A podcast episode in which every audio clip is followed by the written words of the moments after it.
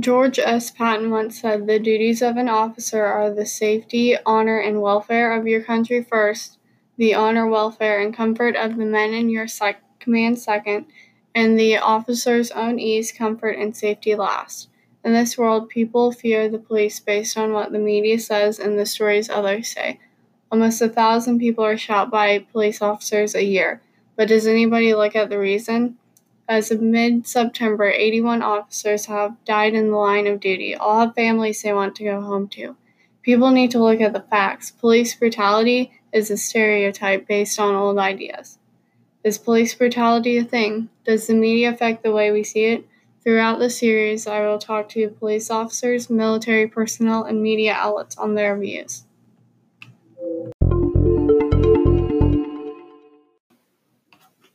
Hello, my name is Marissa, your host for Blue Fire. Media is plagued with police brutality headlines. There is fake news, but that is my belief. You see, I want to go into the Air Force as a security forces officer. You can already pinpoint my ideas on police brutality, but I think the media has a huge role on the way we see it. One of many police officers in this great nation is Officer Foster. Today he is here to talk about this issue. Would you like to introduce yourself and say how long you've been in law enforcement? Officer Foster. I've been in law enforcement over 10 years. Do you use any social media platforms? Personally, or to find individuals we'd like to visit with about certain crimes? Both. I do have a Facebook account to access databanks, and it is a good tool to locate suspects if we have a name. Do you watch certain news stations? I watch local news to see what's going on in the community. I like to watch area local news so I know what's going on in surrounding areas. That way, if we have situations arise here, sometimes it's related to neighboring cities, and we can help out other police departments. So, how has the issue of police brutality evolved with the use of technology? I think technology is a great thing when used appropriately. If you look at any video surveillance, it's always proper to get it from beginning to end. And that way, there's no misconstrued ideas on if something happened or didn't happen. If an individual says uh, there was police brutality, then the video would catch the act. And it also has been useful in clearing several officers from police brutality. So, how could the use of technology such as body cams affect this issue? Body cams were useful for the moment, just as long as it can get the totality of the situation. If you have one body camera on one side of a scene and body camera on the other side of the scene, they don't always get the same viewpoint. Body cameras can be useful, but they can also uh, create a lot of finance situations in keeping the data banks for the video cameras. So, do you think social media affects the way we see police brutality?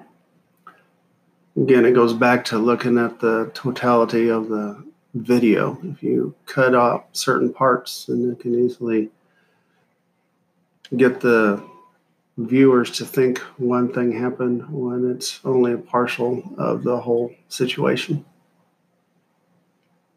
How much does racism play into it? It kind of just depends on the dynamics of the community. Um, race really shouldn't enter in anything. If a crime's been committed, then the person responsible, regardless of their religious creed or race, should be held responsible. So, across media outlets, there are many instances where citizens have captured on video instances occurring between law enforcement and someone being detained that go viral, which are often one sided perceptions. Does the media manipulate these videos to show one side of the story? Just over the years of watching different news outlets, it does seem that they are trying to get the shock value so they have more viewers. And there's usually are you know two sides to each story. As a police officer, what do you find frustrating when videos of altercations are splashed across the media outlets? Well, the video just captured something that has happened. You can't change the facts or the past. And as long as it encompasses all sides, then a common thinking person can come to their own conclusion on what happened was good, bad, or indifferent. Obviously, some people look at viral videos and try to one up everybody else instead of just keeping everything to themselves. Was the phrase police brutality used inappropriately? Has been used inappropriately. Unfortunately, in the past, it's more common than now. A lot of people think that when an individual is taken into custody and is fighting back, the officer is not allowed to lose that fight. So we'll have to take him into custody by the best means possible for the safety of the individual and the officers. Because if the individual gets away that's willing to attack an officer, there's no telling what he would do to the general public. How many hours of training have you had on the use of force? Uh, every department has a continuation of training and education for use of force as well as different legal updates. Had easily over several hundred hours of training in the years. What are your thoughts on community policing?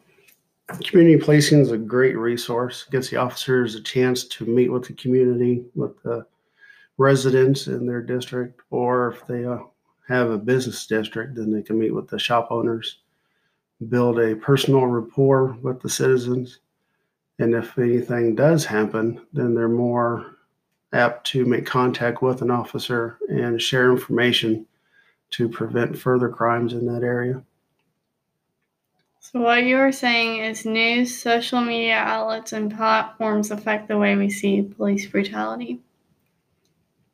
Everyone's going to have their own views and opinions, but the more it's seen on different venues, either the local news or national news or any of the social medias of Facebook or Twitter, you can come to your own conclusion. Just caution anyone to see a video to know if they have all of the facts or just what somebody wants them to see. Thank you for your time.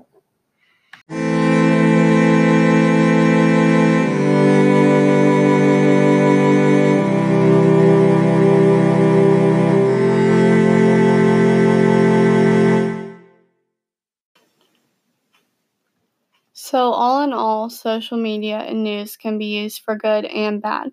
There are always two different sides to every story, just gather your facts.